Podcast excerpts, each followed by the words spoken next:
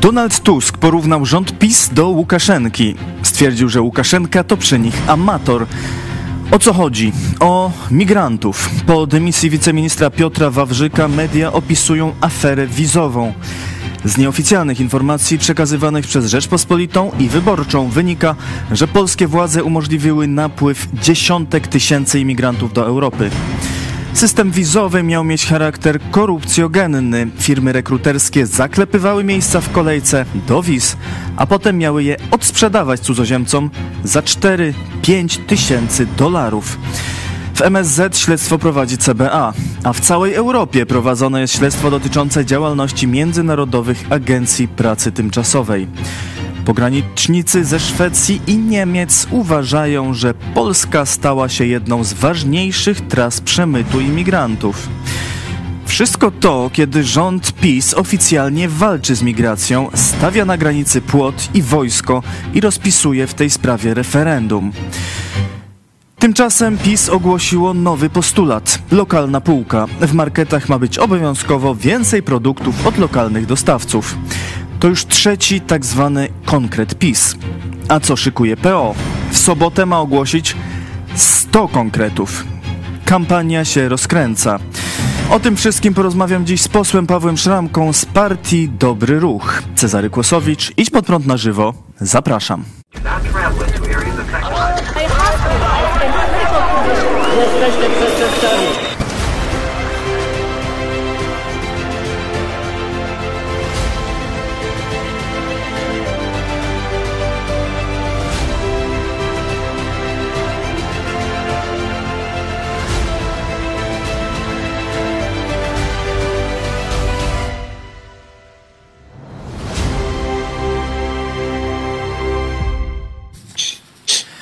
Dzień dobry Państwu i witam naszego gościa, poseł Paweł Szramka, lider partii Dobry Ruch.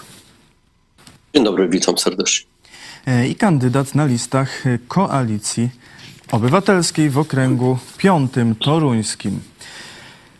Panie pośle, na początek gratuluję rocznicy. Trzecia rocznica, najlepsze życzenia dla Pana i również dla małżonki. Dziękujemy bardzo. E... Afera wizowa się wyłania w rządzie PiS. Zdymisjonowano wiceministra Piotra Wawrzyka, który był odpowiedzialny właśnie za sprawy wizowe i konsularne. Jeszcze kilka innych dymisji na niższych szczeblach. I media, i Rzeczpospolita, i Wyborcza donoszą, że tam się działy niesamowite rzeczy, że za parę tysięcy dolarów imigranci kupowali sobie miejsce w kolejce do wiz, że ministerstwo całkowicie straciło jakby nad tym kontrolę, że, to, że te firmy pośredniczące jakieś zaklepywały sobie w systemach informatycznych szybko wszystkie miejsca, potem je odsprzedawały i ponoć nawet Niemcy, Szwedzi mówią, tak jak wspominałem, że Polska stała się jednym z większych kanałów przemytu migrantów do Unii Europejskiej. I to w czasie, kiedy PiS twierdzi, że walczy z migracją, zatrzymuje migrację, te wszystkie blokady, referendum, wojsko i tak dalej. To jak to jest? Czy faktycznie rząd polski powstrzymuje migrację, czy przeciwnie, zarabia wręcz na tej migracji, tylko, a to wszystko jest tylko na pokaz i tak jak mówi Donald Tusk, są jak Łukaszenka albo i lepsi?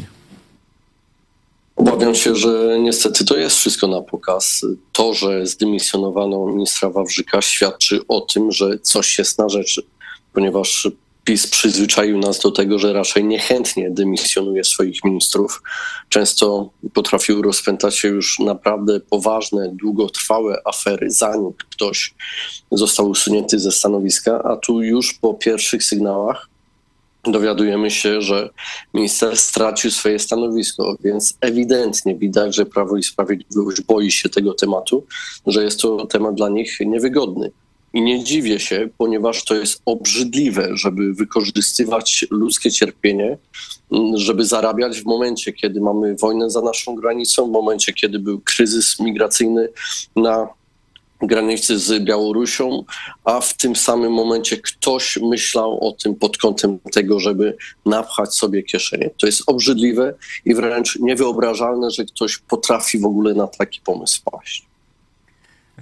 Ale czy to jest taki pomysł systemowy, czy to jakby program nieoficjalny partii, czy rządu i, i to jest takie zaplanowane? Czy to jakiś jeden, drugi nieposłuszny urzędnik się gdzieś tam wyrwał, no teraz jest zdymisjonowany i, i to się wszystko uspokoi? Czy to jakieś przyzwolenie odgórne było i po prostu jak sprawa wyszła, to to została, no, jest jakaś próba wyciszenia? No to jest bardzo trudne pytanie, natomiast odpowiedź na nie jest również trudna. Ja liczę na to, że służby jak najszybciej zajmą się tą sprawą i doczekamy się wyjaśnienia. Niewątpliwie jest to sprawa bulwersująca i nawet to, że C B A zatrzymuje, zajmuje się tą sprawą, świadczy o tym, że jest poważnie, ponieważ do tej pory przyzwyczailiśmy się, że raczej politycy próbowali wykorzystywać służby do działalności na swoją stronę, a teraz y, widzimy, że jest już ostro, jest na ostrzu noża i PiS boi się tej afery, zwłaszcza pod tym kątem, że mamy w bliskiej perspektywie wybory, pod tym kątem, że sami budują narrację antyimigracyjną i jeśli Polacy zobaczyliby, że to oni sami ściągają migrantów, sami wręcz przekupują ludzi po to, żeby mogli do Polski wjechać, żeby stworzyć w Polsce korytarz do przepływu migrantów, no to okażą się kłamcami i okażą się absolutnie niewiarygodni. Myślę, że to Polacy po prostu zauważą. O to pytamy, o to pytamy naszych widzów. Sonda na czacie. Czy skorumpowana migracja pogrąży PiS w najbliższych wyborach? Tak, nie, trudno powiedzieć. No o imigrantach już jedna afera taka, powiedzmy, medialna była w tej kampanii, można powiedzieć. To rozporządzenie, projekt rozporządzenia, który miał ułatwiać wydawanie wiz dla robotników z różnych krajów, w tym z wielu krajów islamskich. To wytknął Donald Tusk dość mocno. Chodziło o około czterysta tysięcy pracowników. No, tę aferę jakoś się udało no, przykryć, odsunąć PiS-owi. W końcu nie wchodzi to, jak się wydaje, w życie. No ale tutaj teraz mamy, że po prostu to się jakby działo bez rozporządzeń, bez po prostu to jakoś nieoficjalnie. Czy teraz trudniej będzie PiS-owi jakby odżegnać się od tej sprawy? Myślę, że tak, ponieważ ta afera przybrała już zupełnie innego formatu.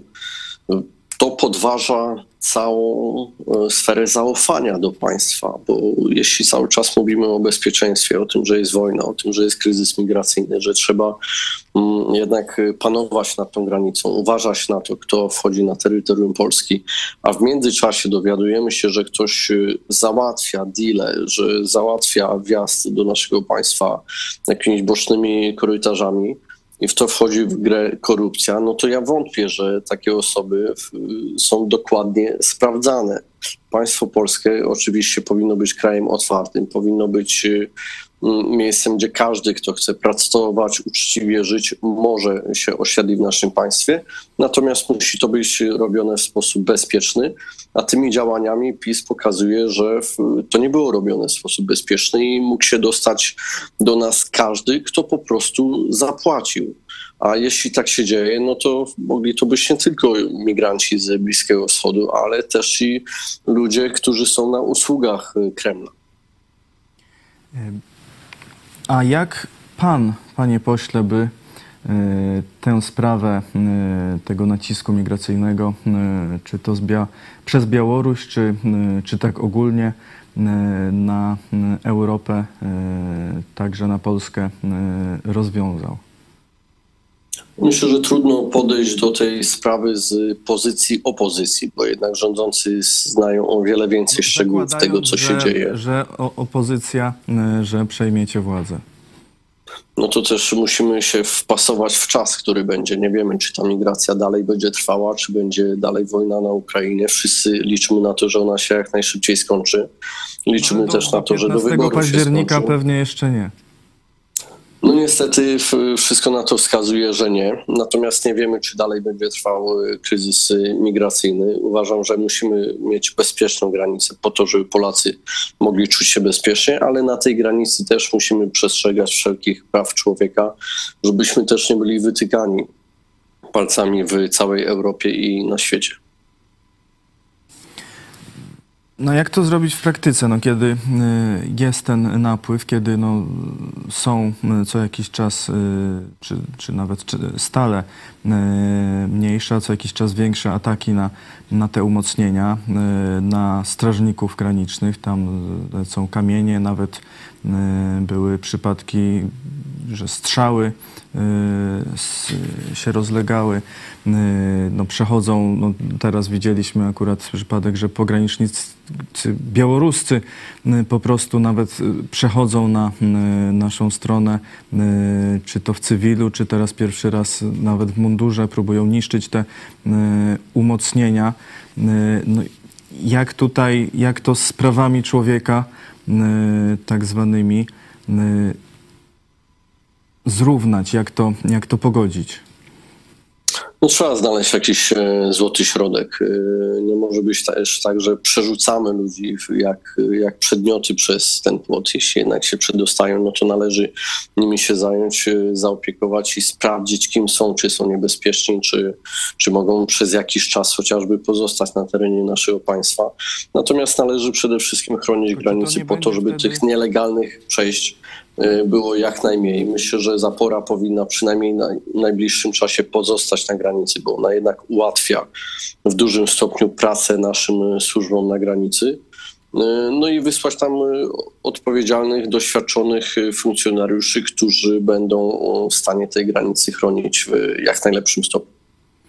Ale czy takie przyjmowanie nawet na chwilę nie skutkuje tym, że jest zachęta, żeby kolejni nielegalni migranci napływali?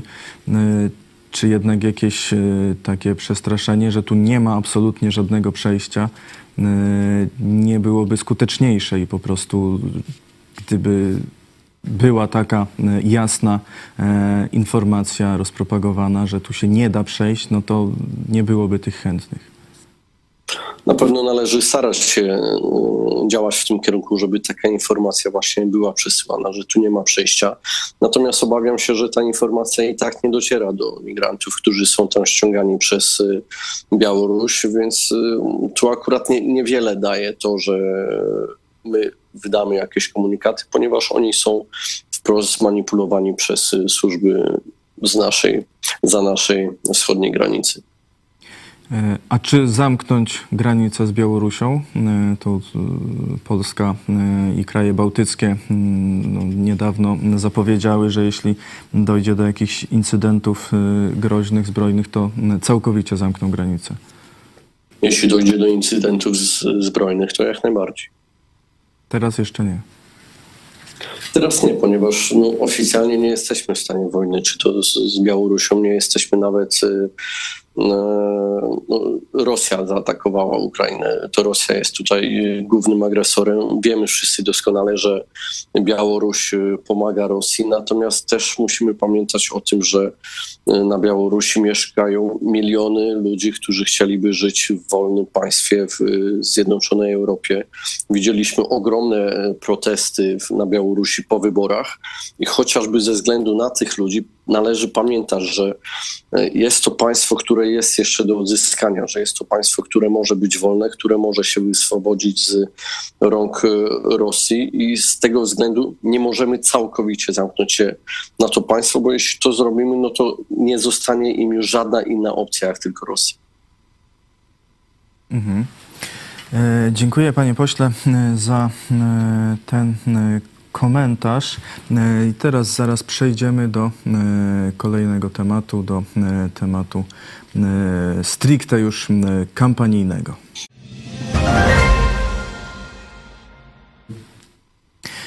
Prawo i Sprawiedliwość no dość, wydaje się, sprytnymi ruchami przejmuje narrację obecnie w, w kampanii. Teraz najpierw były codzienne ogłaszania punktów referendum, teraz są codzienne ogłaszania punktów programu, tak zwanych, jak to nazwali, konkretów. No i dzisiaj na warsztat poszły sklepy. PiS będzie układał towary na półkach marketów. Minimum dwie trzecie owoców, warzyw, produktów mlecznych i mięsnych oraz pieczywa ma pochodzić od lokalnych dostawców. Tak, taki ma być obowiązek w ofercie marketów. To ogłosił minister, były minister rolnictwa pan Ardanowski. Zyskać mają rolnicy polscy, no bo oczywiście więcej sprzedadzą marketom. Zyskać mają klienci, bo będą mieć, jak mówił, świeższe, smaczne produkty, a pieniądze zostaną w Polsce, a nie za granicą. Nie, nie, po, nie pójdą za granicę, tak się domyślam. Panie pośle, czy jak pan, najpierw zapytam, jak pan ocenia ten pomysł i jeszcze inne pomysły PiS-u, potem przejdziemy do pana oczywiście pomysłów na kampanię, więc zacznijmy od tej, jak to nazwano, lokalna półka. Czy to jest dobry pomysł i czy w ogóle rząd powinien się zajmować układaniem towarów na półkach? Dobrze pamiętam, że pan powiedział, że chodzi o dwie trzecie towarów, że mają być od polskich rolników. Dwie trzecie owoców, warzyw, produktów mlecznych i mięsnych oraz pieczywa.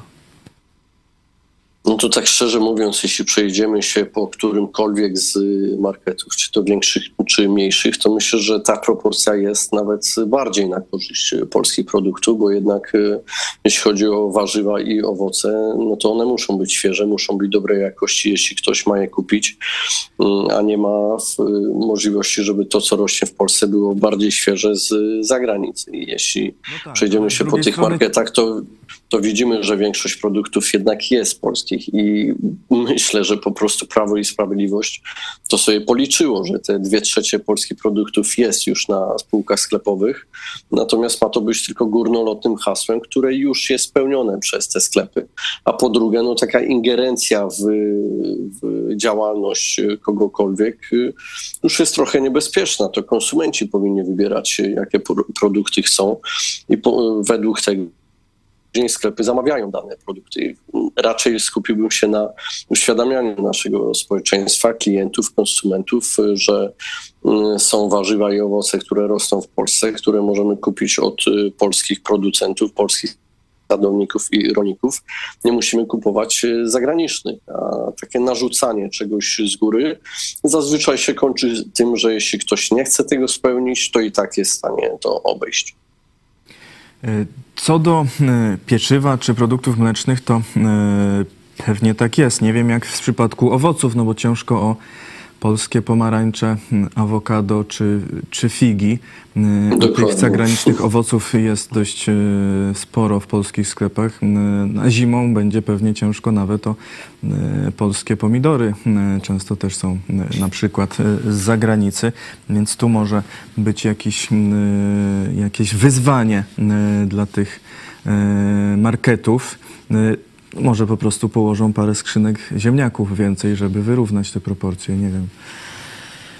No dokładnie, to o czym pan redaktor mówi może wydać się śmieszne, natomiast tak będą obchodzone te przepisy. Wszystkie takie regulacje płynące z Warszawy do lokalnych sklepików, lokalnych marketów często nie mają zastosowania w życiu, są oderwane od rzeczywistości i kończy się to tym tylko, że niewiele się zmienia, natomiast utrudnia się pracę przedsiębiorcom, sklepikarzom, wszystkim osobom pracującym w takich miejscach, ponieważ to niewiele zmieni, a po prostu narzuci dodatkowe przepisy do spełniania. Do spełnienia. Ja bym zachęcił raczej Prawo i Sprawiedliwość, chociaż mam nadzieję, że nie będzie rządziło już w przyszłej kadencji, ale jeśli by tak się niestety stało, no to zachęcam, żeby jednak odchodzić od wielu regulacji i raczej dać po prostu żyć, dać funkcjonować naszym przedsiębiorcom, rolnikom, przetwórcom, i starać się skró- skrócić łańcuchy dostaw, żeby ta żywność od rolnika na półki sklepowe wędrowała jak najkrócej, żeby było jak najmniej pośredników, co sprawi, że i rolnik, czy sadownik, przetwórca będzie zadowolony z ceny, jaką dostanie za swoje produkty, i także my jako konsumenci odczujemy, że ta cena nie różni się aż tak bardzo od tej, którą otrzymuje rolnik. Mariusz Borucki pisze na czacie: mi to przypomina pomysły centralnego sterowania gospodarką, a jak to się skończyło, każdy wie. No niestety bardzo dobre porównanie. Ja też od razu miałem takie skojarzenie, chociaż urodziłem się w osiemdziesiątym dziewiątym roku, więc nie pamiętam za bardzo tamtych czasów. Natomiast są ludzie, którzy doskonale to pamiętają i myślę, że nie chcemy jednak powrotu do tych czasów. Chcemy nowoczesnego, sprawnego państwa, a nie państwa sterowanego centralnie, ponieważ to doprowadza, że w momencie jakichś kryzysów, w momencie e, dużych problemów państwo sobie nie radzi, bo czeka na decyzję od góry. Państwo jest silne i sprawne wtedy, kiedy jest zdecentralizowane, kiedy lokalnie jesteśmy w stanie się organizować, a nie czekamy na rozkazy z góry. To zresztą pokazaliśmy w sytuacji, kiedy napadnięto na Ukrainę, bo to Polacy sami się organizowali, sami oferowali pomoc, mieszkania, żywność, koce, ubrania osobom, które przybyły do nas. To nie państwo. Państwo było absolutnie spóźnione w tym momencie, dopiero później, widząc ogromny wysiłek Polaków, zaproponowali jakieś rozwiązania, natomiast nie byli absolutnie przygotowani na to, żeby przyjąć taką ilość uchodźców. Natomiast Polacy pokazali, że nie, po, nie potrzebują rozporządzeń, nie potrzebują żadnego wodza nad sobą, bo są w stanie sami się zorganizować i zaoferować naprawdę wspaniałą pomoc. Drugi pomysł, znaczy drugi, akurat pierwszy, jak już wspomnieliśmy o tych czasach gospodarki centralnie sterowanej i komunizmu, bloki z wielkiej płyty, czyli program Przyjazne Osiedle, tylko że PiS nie chce budować kolejnych bloków z wielkiej płyty, a chce remontować czy dopłacać do remontów, modernizacji bloków osiedli, bloków z wielkiej płyty. Czy to jest potrzebny postulat i kolejny raz, czy to jest rola rządu, żeby remontować bloki? To jest przede wszystkim postulat pokazujący, że Prawo i Sprawiedliwość nie poradziło sobie z polityką mieszkaniową. Mieliśmy różne programy, z których miały powstać setki tysięcy mieszkań. Te mieszkania nie powstały, dalej jest problem mieszkaniowy w Polsce, a PiS nie zaproponował niczego, co ten stan by zmieniło. Mogą odbić piłeczkę, że dali teraz tani kredyt dwa procent. Tak, dali, nie dali, bo oczywiście na to się wszyscy składamy, na wszelkie obietnice wyborcze. Natomiast kredyt dwa procent spowodował też, że mieszkania podrożały. Tam, gdzie w, dużo było zainteresowania, duże było zainteresowanie tymi kredytami, okazało się, że deweloperzy podnieśli stawki za metr mieszkań, które oferują. Więc czy ten program jest taki wspaniały, no to podejrzewam, że że nie, nie do końca, na, na pewno nie do końca, i też zresztą wiele osób się nie łapie na ten program, bo tam są też różne restrykcje, które trzeba wykonać. A Przyjazne Osiedle, o którym teraz mówimy, no, mówiło się o tych blokach z wielkiej płyty, że one mają służyć na kilka lat. Pytanie, czy materiały, które zostały użyte do wybudowania tych bloków, są po prostu zdrowe dla otoczenia, dla środowiska, dla nas jako ludzi. Bo przypomnijmy, że PiS teraz zapowiedziało też program poprawy posiłków w szpitalach. Nie byli w stanie zrobić tego przez osiem lat. Teraz nagle, jeśli wygrają wybory, to będziemy pewnie zajadali się w szpitalach homarami, kawiorem i krewetkami. Ale od nie tak jak dostawców.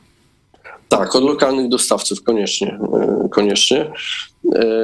Nie byli w stanie tego zrobić, a teraz obiecują gruszki na wierzbie. Szanowni Państwo, jeśli mamy rząd, który ma absolutną władzę, bo ma prezydenta, w pierwszej kadencji mieli też Senat, i oni po ośmiu latach obiecują takie podstawy, jaka, jaką jest żywność w szpitalu, gdzie żywność jest jednym z elementów potrzebnym do tego, żeby zdrowo żyć, bo od zdrowego odżywiania też zależy nasza kondycja, a może nawet przede wszystkim od tego odżywiania zależy nasza kondycja. Oni po ośmiu latach zorientowali się, że sucha kromka chleba z, z masłem i liściem sałaty czy z jakąś wędliną to jednak nie jest najlepsza dieta dla osób, które chorują w szpitalach. Więc jeśli ktoś w tym momencie po ośmiu latach rzuca takie pomysły, to oznacza, że chce tylko i wyłącznie dotrzeć do osób, które są nieświadome i będą na takie naprawdę niskich lotów obietnice się łapać.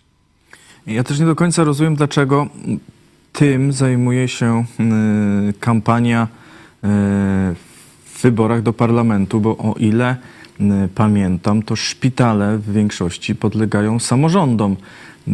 To chyba może jest jakieś, jakieś, jakaś pomyłka. Myślę, że to nie jest pomyłka. Myślę, że to jest raczej zabieg PiSu, żeby pokazać, że oni chcą, że oni by to wprowadzili, a jeśli by to się nie udało, to zrzucą winę na szpitale, zrzucą winę na samorządy, że to oni nie chcą e, robić tych lepszych posiłków dla pacjentów. Problem jest ogólnie z finansowaniem systemu ochrony zdrowia i tutaj państwo ma już wiele do powiedzenia, dlatego zachęcam, żeby jednak więcej środków przeznaczać na ochronę zdrowia i uszczelnić system, żeby te środki nie wyciekały tam, gdzie nie, nie potrzeba, a wtedy myślę, że szpitale też będą mogły pozwolić sobie na lepszej jakości żywności. Oby tak było. No, ze swoich doświadczeń w szpitalach mogę powiedzieć, że no, faktycznie z tym jedzeniem bywa różnie. Nawet o dietetyka ciężko czasem w szpitalu, co może dziwić. I to także no, jest tu na pewno sporo jeszcze do zrobienia. No tylko właśnie pytanie, czy Czy to w ten sposób e, zrobić? Dobrze, to omówiliśmy te trzy obietnice, e, także teraz zapytam o pana program na te wybory.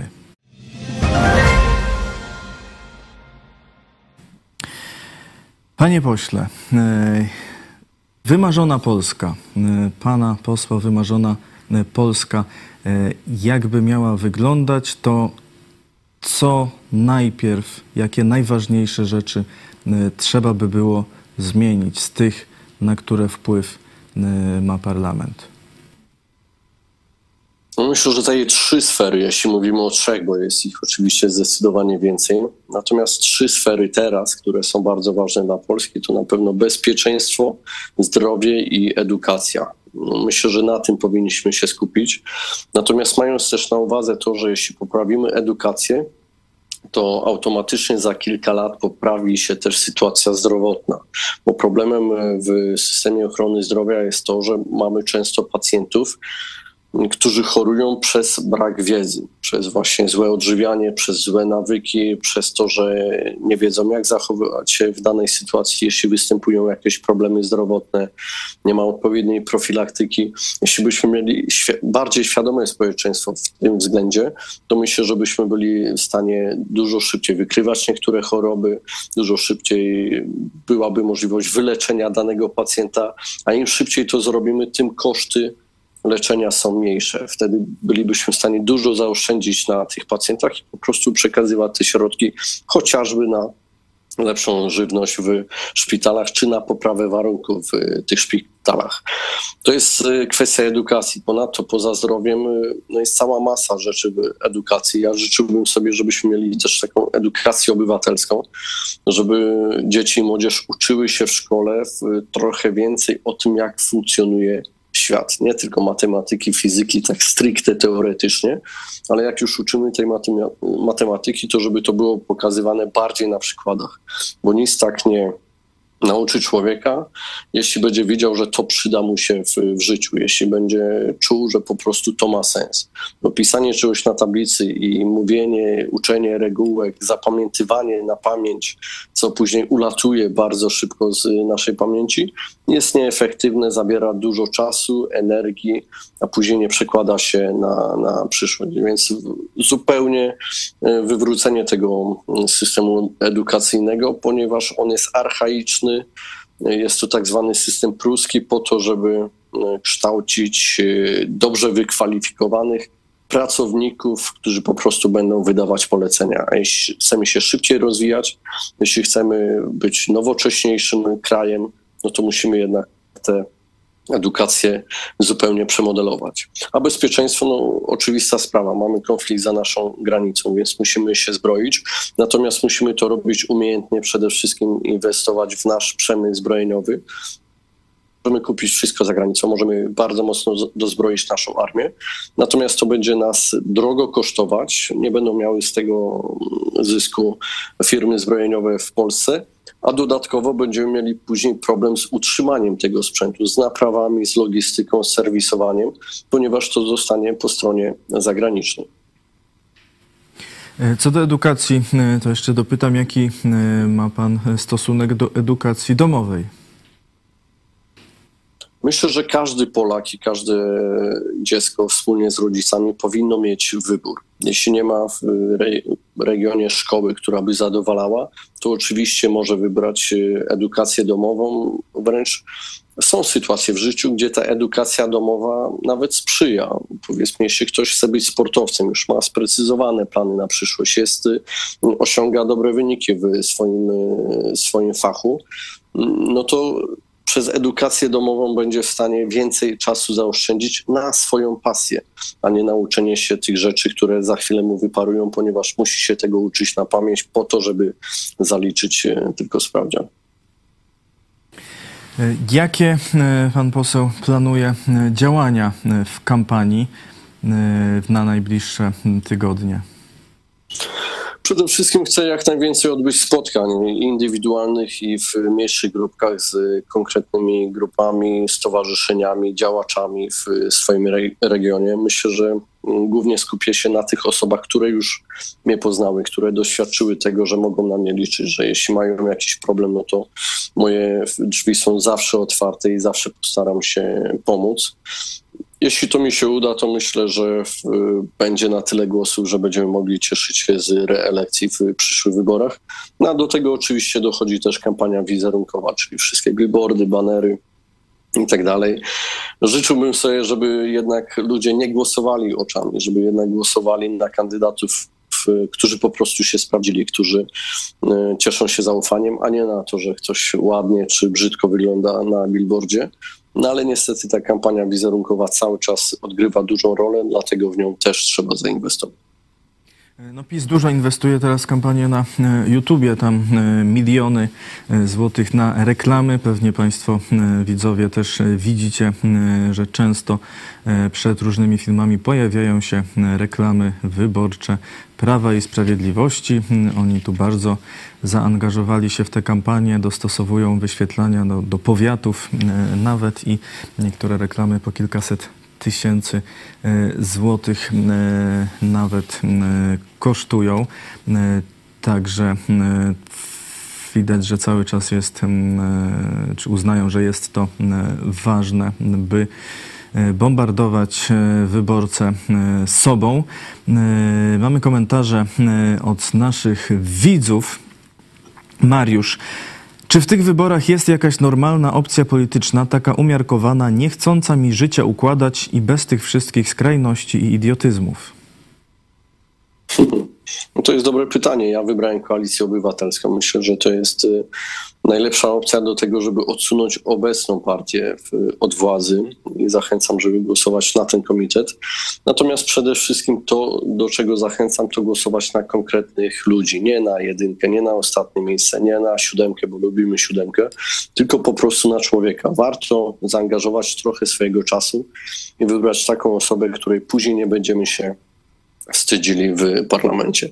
A odnosząc się do tych reklam jeszcze Prawa i Sprawiedliwości, to należy pamiętać, że są to reklamy z naszych pieniędzy. PiS ma nieograniczony budżet na kampanię wyborczą. Zdecydowanie przekraczają te limity, które są na kampanię wyborczą i dodatkowo wykorzystują wszelkie możliwe sposoby do tego, żeby się promować.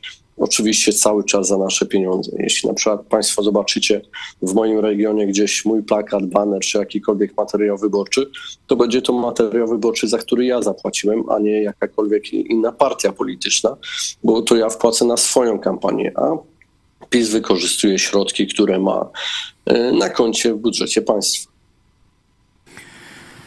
To czy tego się nie da jakoś powstrzymać, zatrzymać? Nie wiem, czy no, pan, przekraczanie y, pieniędzy, no to rozumiem, że jest y, jakieś złamanie prawa. Czy, nie wiem, co na to policja, czy prokuratura, czy nie, nie, nie, jest, nikt nie reaguje? Jest to, jest to ewidentne łamanie prawa, natomiast trudno to udowodnić, bo wszyscy składają zeznania y, finansowe w czasie kampanii wyborczej, sprawozdania finansowe.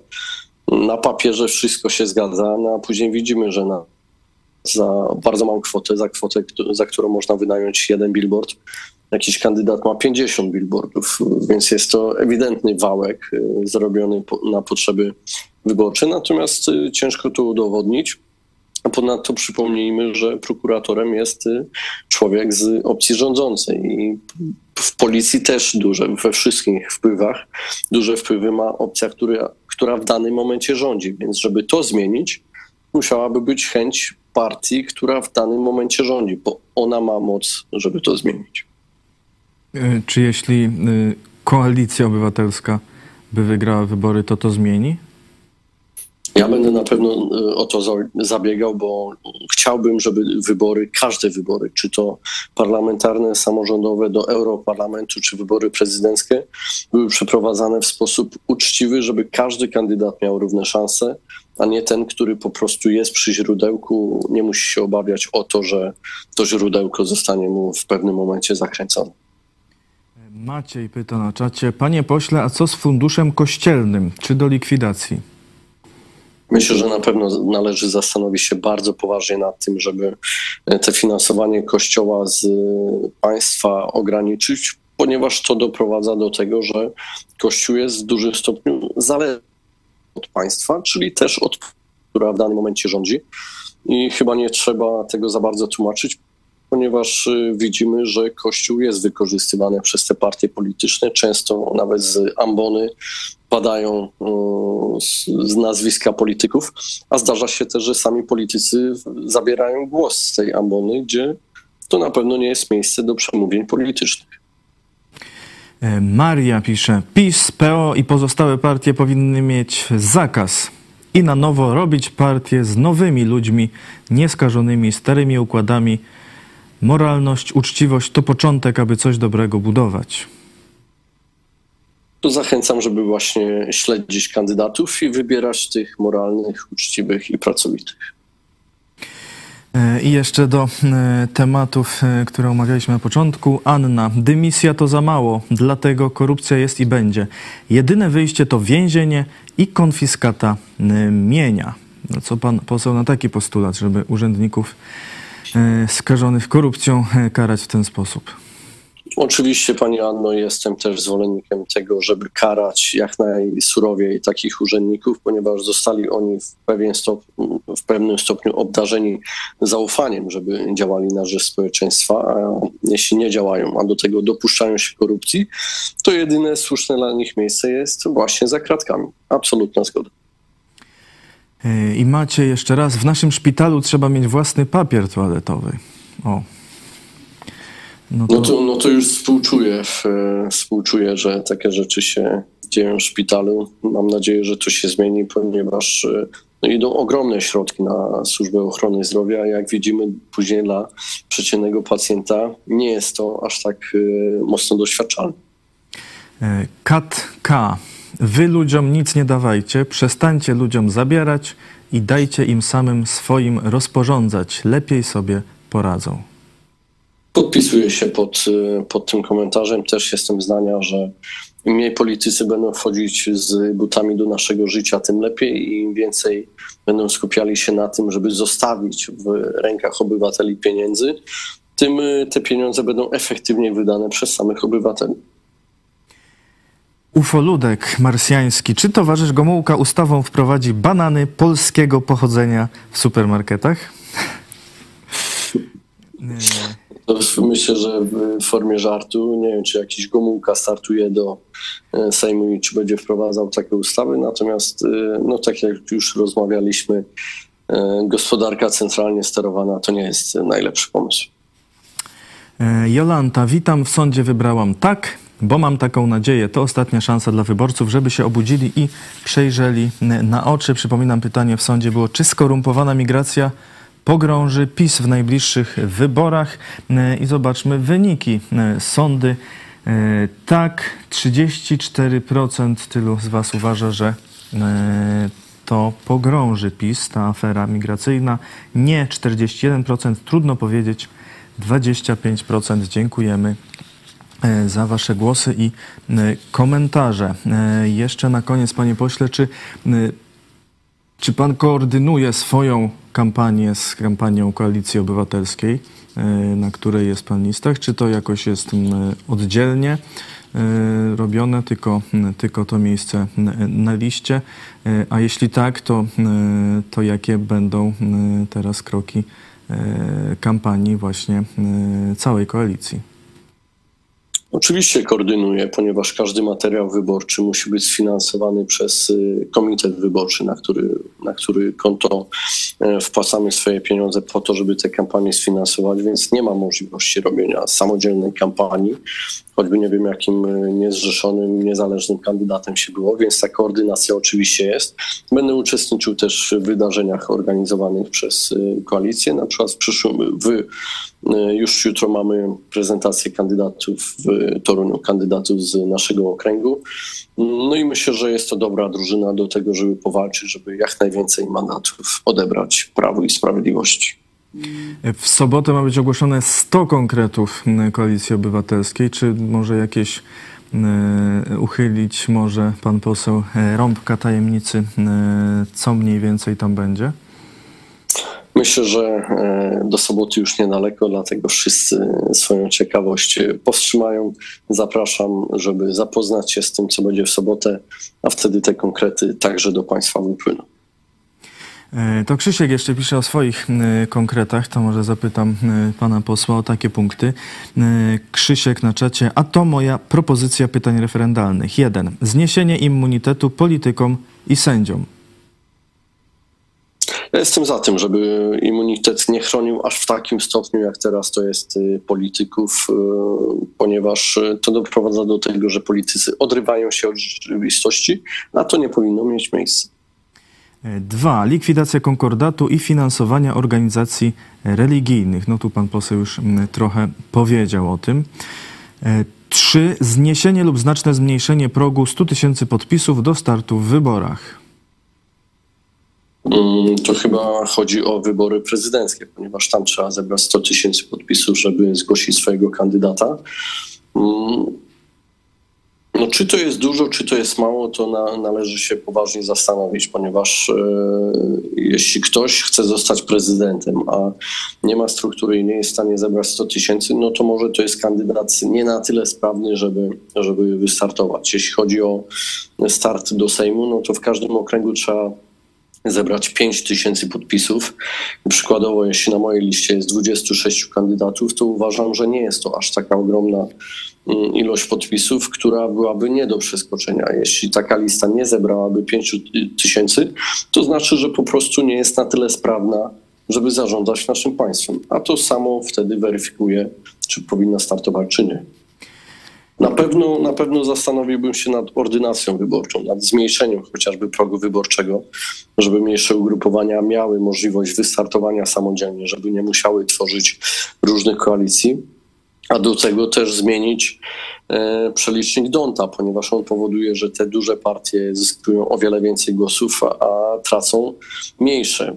System Donta nie ma wiele wspólnego z proporcjonalnością, bo wiemy doskonale, że Prawo i Sprawiedliwość nie zdobyło w ostatnich wyborach ponad pięćdziesiąt procent głosów wyborców, a mimo to ma ponad pięćdziesiąt procent krzesełek, foteli w Sejmie.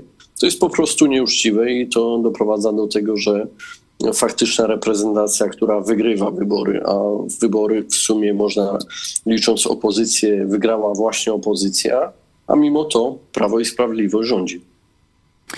I czwarty punkt od Krzyśka. Zakaz finansowania partii przez osoby zasiadające w spółkach państwowych osobiście lub pośrednio. Jak najbardziej tak. Dziękuję bardzo. Widzicie, macie możliwość wtedy widzieć pod prąd, przepytać pana posła bezpośrednio o wszystko, co chcecie. Także myślę, że będziemy kontynuować podobne programy. Dziękuję bardzo. Poseł Paweł Szramka, lider partii Dobry Ruch, startujący z listy Koalicji Obywatelskiej w Toruniu. Dziękuję bardzo, do zobaczenia i do usłyszenia. Do zobaczenia.